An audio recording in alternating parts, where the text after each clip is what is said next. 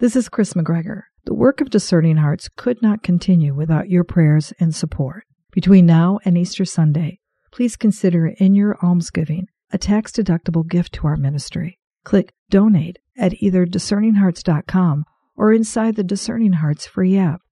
Your generous support will allow us to continue our podcast for those on the spiritual journey. Thank you and God bless from all of us at Discerning Hearts. DiscerningHearts.com presents Crossing the Desert Lent and Conversion with Deacon James Keating. Deacon Keating is the Director of Theological Formation at the Institute for Priestly Formation, located at Creighton University in Omaha, Nebraska. He has led over 400 workshops on moral theology and spirituality nationwide. He is the author of numerous books, including Crossing the Desert on which this series is based. Crossing the Desert, Lent and Conversion with Deacon James Keating. I'm your host, Kris McGregor.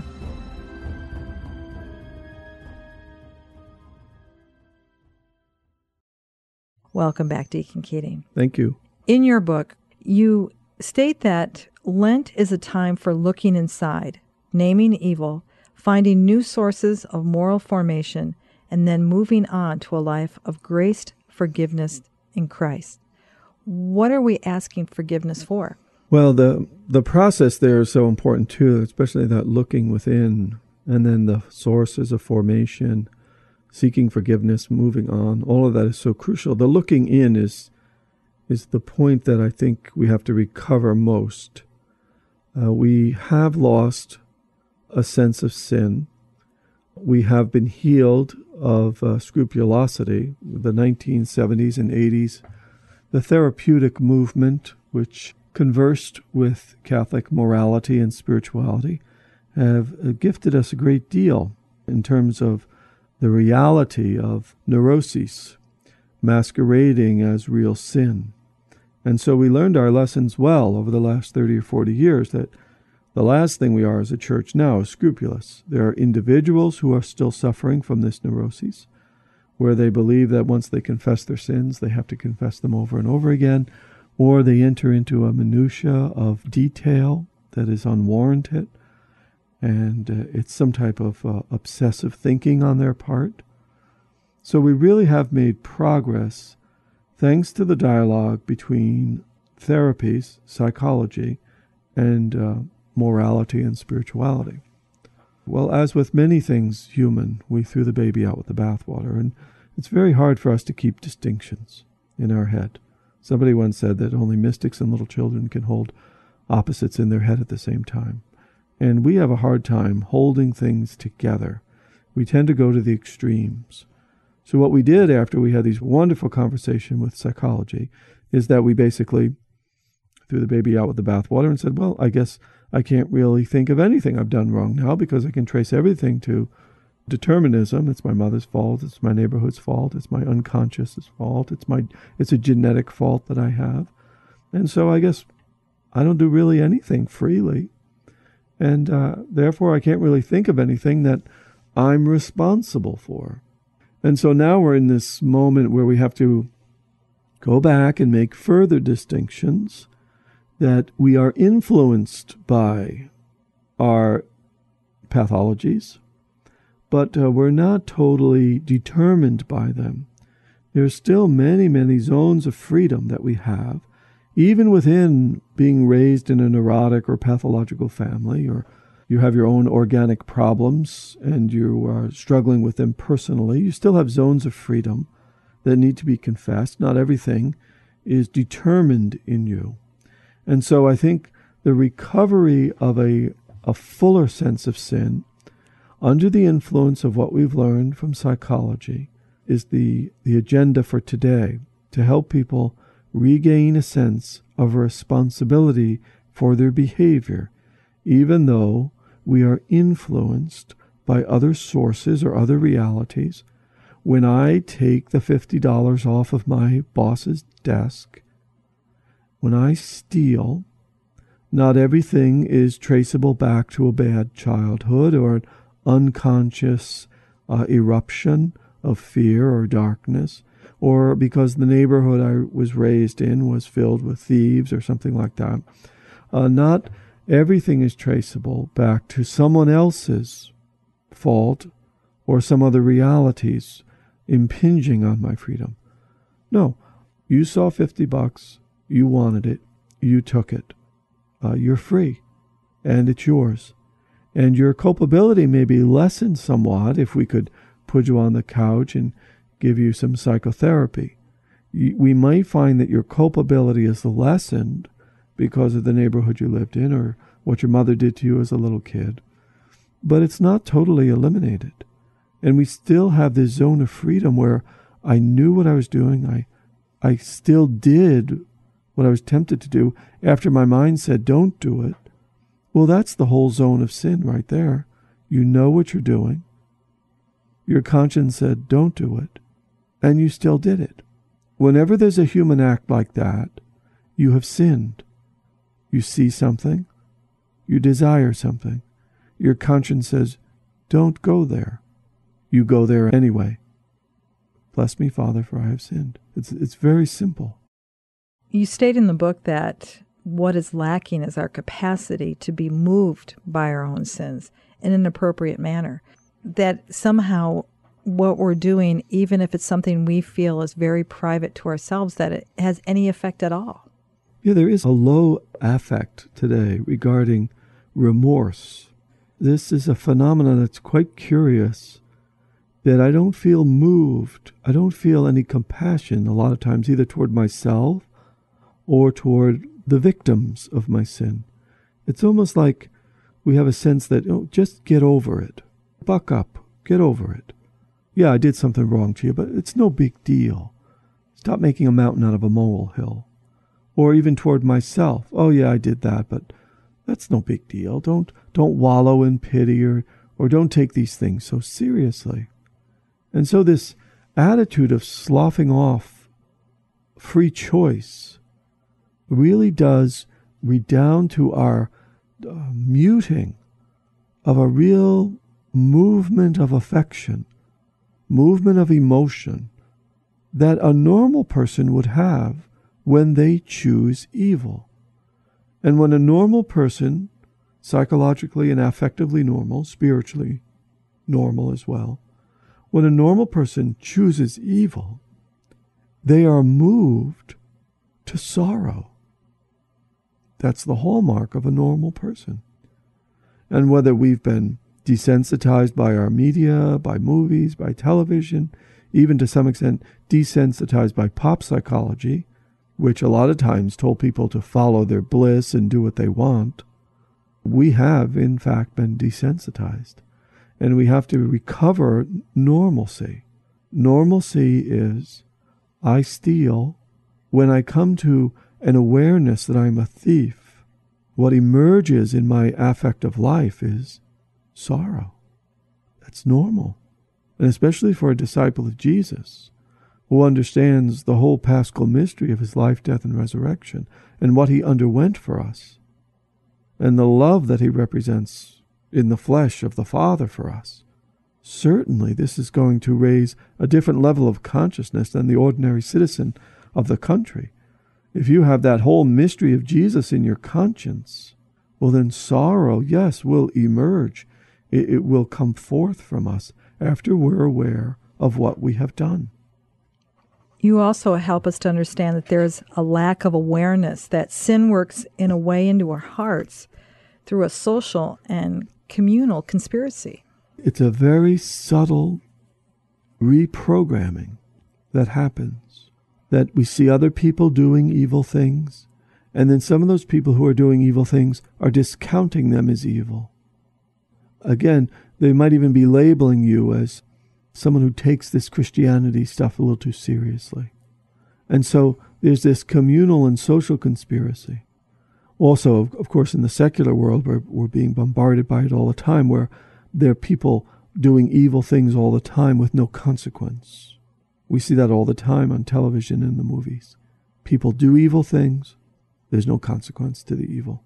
And you don't even see an interior movement expressed in sorrow by these people. They kill wantonly, they're unfaithful wantonly, they're thieves. There's no remorse. And so, socially and culturally, too, we have a lot of icons, a lot of images that come from the secular world that deaden this sense and keep us from having a living conscience.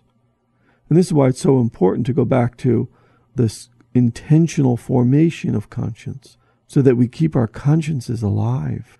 And this intentional formation of conscience, of course, comes about by us paying attention to people who are friends of Jesus. Uh, the experts are not in the media, the experts are not in the universities, the experts are not in the government. Friends of Jesus, the saints, those are the people that have living consciences, that have kept their consciences alive, and we have records now of their interior life through their own journals or biographies or autobiographies. And so we really want to pay attention and we want to be in fellowship with those people who are friends with Jesus. If you're friends with this age, of course you're going to decontextualize the importance of your actions. You're going to dissipate the importance of having a consciousness of sin because you're just in this age, and this age is about everything and it's about nothing and it's just fluid and it, it moves from stimuli to stimuli. I mean, there's nothing that really anchors this age. But for the Christian, obviously the life, death, and resurrection anchors us. And those friends of Jesus who suffered for him, who suffered knowing him by becoming holy, these are the people we want to hang around with as well, so that we might have our consciences uh, stay alive. That's the goal, to have a living conscience in touch with holiness. That's the goal of conscience formation. You spoke of cultural outlets like television or various media, internet, different things like that, that can play an influence in our lives as far as giving us what the society's view of values are. Isn't it true, though, that we can be influenced just as strongly, if not more so, by the friends that we actually do keep and interact with? and the conversations we actually will have at work and those encounters that we have with family. Yes, certainly that's the biggest influence on our conscience is the company we keep. In fact, if the company that we keep is of quality, that is, that we are keeping company with spiritual people, then when you see something in the media or hear something on the radio or see it in a movie, you'll immediately recognize it as superficial, transient junk because you have a conscience that's been formed in fellowship with other believers. You won't even waste your time with it. You'll turn it off, or you'll go to a different station, or you'll, if you pick up a book that's unworthy of your dignity, you'll just put it down again. There's a sense here that it is who we have fellowship with that actually gifts us with a sensitive conscience. And if you're having fellowship with people who are opaque to the world of the Spirit, well, then obviously you're going to be led into this age. You're going to be led into all sorts of superficialities. You're going to be uh, led from one distraction to the next, calling it your life, which of course is so sad. It's just such a life of superficiality and a life that has no real fixed point to it. And it's just from one thing to the next that you live. If this is your social circle, that the people you spend most of your time with are people who are rooted in this passing age, well, then certainly your conscience is going to reflect that superficiality. The difficulty and the great pain that we see in the church today is that those people who do want substance of Christ, the substance of the truth of Christ, they report they have a difficult time finding fellowship. They have a very difficult time finding fellow Catholics who are interested or capable, willing to actually talk about faith and not in a politicized manner. You can always find Catholics talking about the liberal bishop or the conservative bishop or the liberal academic or the conservative academic. I mean, this becomes so boring in itself. We're always running into Catholics who are politicizing the faith Uh, that itself is is so disappointing. What these people are reporting is that they can't find uh, people to have fellowship with at a substantive level, where there's actual conversation about holiness and how to receive it as a gift from the paschal mystery of Christ. That there's actual discussion about prayer and how to pray, where there's actual a deep love of Scripture, the lives of the saints, and the Mass. Where are these Catholics that I can have fellowship with? Where are these people? Almost as if, don't frustrate me by telling me that you should hang around with these people when I can't even find them. And this is a real crisis in the parish today.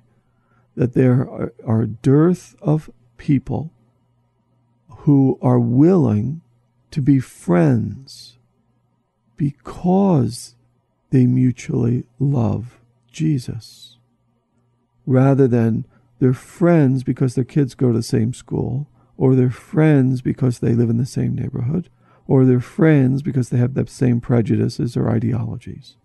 No. Where are the men and women I can be friends with? Because we both love Christ and want to be his followers. Now, of course, this is up to the leadership of the church to draw this desire out of us from the pulpit. Have to draw this desire out. Some people don't even know that that's in them as a, as a need since baptism because they've been so distracted by the passing age. And so the leadership has to draw this out of us.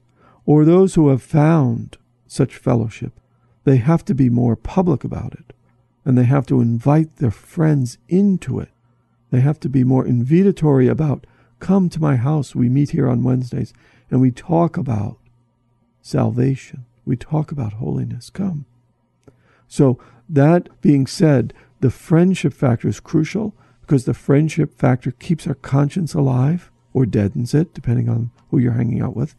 But at the same breath, we have to begin to be in more earnest about the formation of these Catholic friendship groups. A real key in this friendship groups that can help us to grow in, in this holiness and this conversion towards Christ, I think would be a virtue that you've spoken to us so often about, and that is cultivating the virtue of patience within those friendships. The patience to be able to have the discussions and to forgive one another. It's almost that's where the practice of forgiveness can be worked upon. Yeah, it's just like in families. I mean, we, we need patience with each other because we're we're limited, we're finite, we're sinful. A lot of these groups begin because the Holy Spirit conspires to invite you into them. You know, it's not an accident that you meet certain people in your life. It's not an accident that a certain family has, has asked you to come and visit them at their home. It's not an accident that a certain couple asked you out to dinner or asked you to go to a movie. You have to be very attentive to these signs that Christ is actually always conspiring to bring his people into fellowship with one another. And initially, we may, you know, because of our false sophistication or something, we may say, well, I won't fraternize with that person. They're kind of nerdy or they're, they're on the outs. They're not really the cool people. All of this leftover adolescent insecurity from high school that somehow we have to be with the in group.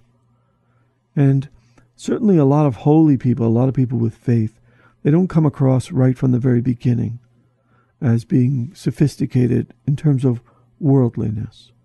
And we might more quickly than we would like in hindsight uh, to say no to their invitation.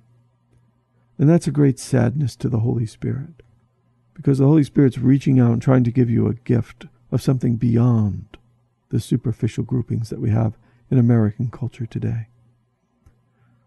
Once we are in these groupings, of course, we need to forgive each other and be patient because we're, we're babes.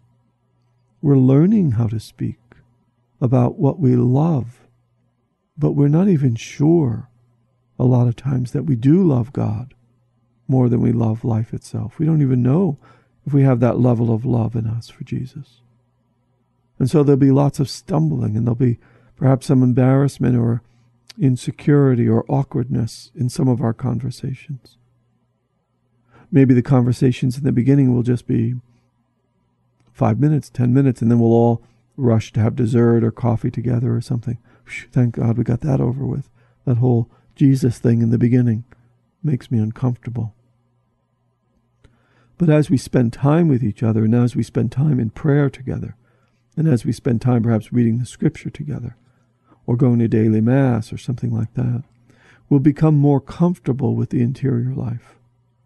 And as the more comfortable we become, the more we'll be able to share at that level of affectivity. And we won't be so likely to offend each other. We'll be less likely to offend each other. We'll be less likely to say silly or stupid things. We will always be in need of forgiveness and patience in the parish setting, in the family setting. And definitely we, we want to pray for that in Lent. We want to pray for the gift and the virtue of patience. Because if we can't suffer one another's presence, the only option we have left is the loneliness of the American culture. In conversation with others, there seems to be a rule out there that if you don't want a fight to break out, don't talk about religion or politics. And yet, for those who have an incredibly close relationship with Christ, not to be able to speak out on matters that may challenge others, speaking out in love, it creates a wall, it creates a fortress because people don't want to be challenged anymore. So all of a sudden, you, those conversations break down and those relationships fall apart. Yeah, it's almost like we're afraid to enflesh the faith in the political, in the cultural realm, because we just want to keep everything nice. And niceness as a virtue uh, appears nowhere in the scripture and in the lives of the saints. Niceness is an American sentiment made by uh, Hallmark greeting cards or something like that. Niceness is ephemeral. It's not even a deep virtue that comes from our heart or anything. Love is willing the good for the other. And if you're in a social situation and a conversation comes up about controversial issues, homosexual marriage, abortion, the war in Iraq, immigration, divorce and remarriage, and someone is taking a position that is contrary to the truth, we have to speak up. We, we can't let this person who we say is our brother or sister in Christ continue to go down the road of error as if there is a, um, a diversity of answers, like a buffet, where, oh, well, uh, Sally likes to graze over there at the salad part, and Tom likes the meat here, and it's all neutral. It doesn't matter. It only matters how clearly you articulate your position. That's what's beautiful. Let's listen to how clearly Tom articulates error. Wow, you really have that you have that position down very well, Tom and then we just have a drink together and leave it. For those of us who want to be affected by the life, death, and resurrection of Jesus, there's no way that we leave that. He's touting his divorce and remarriage to someone who's not his wife. We have to make mention, or we have to at least note to him that this is an error. How do you reconcile yourself, Tom, with your present situation in the teaching of Jesus Christ. Even a very simple question like that, uttered without any type of histrionics, will burrow its way into his conscience and is a faithful effort at preaching the gospel. And it's not such a soapboxy kind of thing. You don't go on and on and on. You're just trying to lead him to an awakening. When someone is very prejudiced against a minority group, and they go on about this prejudice. Again, how do you reconcile that with your receiving of the Eucharist every Sunday? These questions, two very simple questions that I just asked, they're so scandalous in our mind. To even hear someone ask that question is scandalous because we are feeding at another gospel. We're feeding at the gospel of leaving one another alone. We feed at the gospel of ignoring people's status before God and the truth. And so for me to even utter a question like that in a polite tone would be enough to send people through the roof in anger at me. Because all of this is a little too close to the call of Christ to conversion. And perhaps people would say, well, you'd ruin the party or you'd make him feel embarrassed. You use your prudential judgment. You don't announce it in the middle of a, a group. You may catch him later when he's going over to the table where the food is or he's getting a drink or Tom, I, I listened to what you said about marriage. And um, I'm just very interested in how, how you reconcile that with Christ. And I've experienced this in my own life where I've asked people these questions. And if it's done with the right attitude, more often than not, what people say back to me is, well, you know, I'm really struggling with that. You know, I really can't reconcile that right now. But I had to do what I thought was best for me. They'll give some answer like that. They don't take your head off. They don't scream at you. They don't yell at you. And then you present yourself. Well, if you ever want to talk about it or if I can help you in any way, certainly very available to be present to you because I can see that there's some conflict and pain in the way that you answered the question. Christ doesn't want you to stay in that situation. So we have to practice this. We have to practice all forms of love. And this is a form of love. It's a very rare form of love today, but it's definitely worth practicing calling people back from error to truth. That's all the time we have for today, Deacon Keating. Any final thoughts on the subject? Whatever effort you can make to grow to your brother and sister in the parish and to begin to awaken a sense of the necessity of our common fellowship, even in the simplest of ways, begin to make those moves.